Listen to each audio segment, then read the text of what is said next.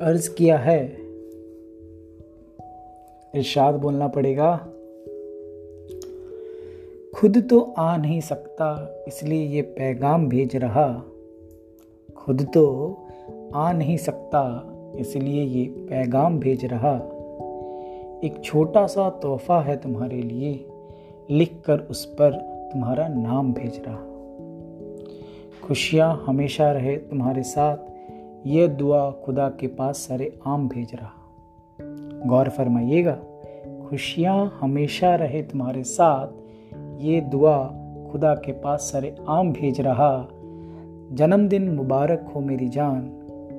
अपनी मोहब्बत को सजा कर तुम्हारे पास आज शाम भेज रहा। बहुत बहुत शुक्रिया।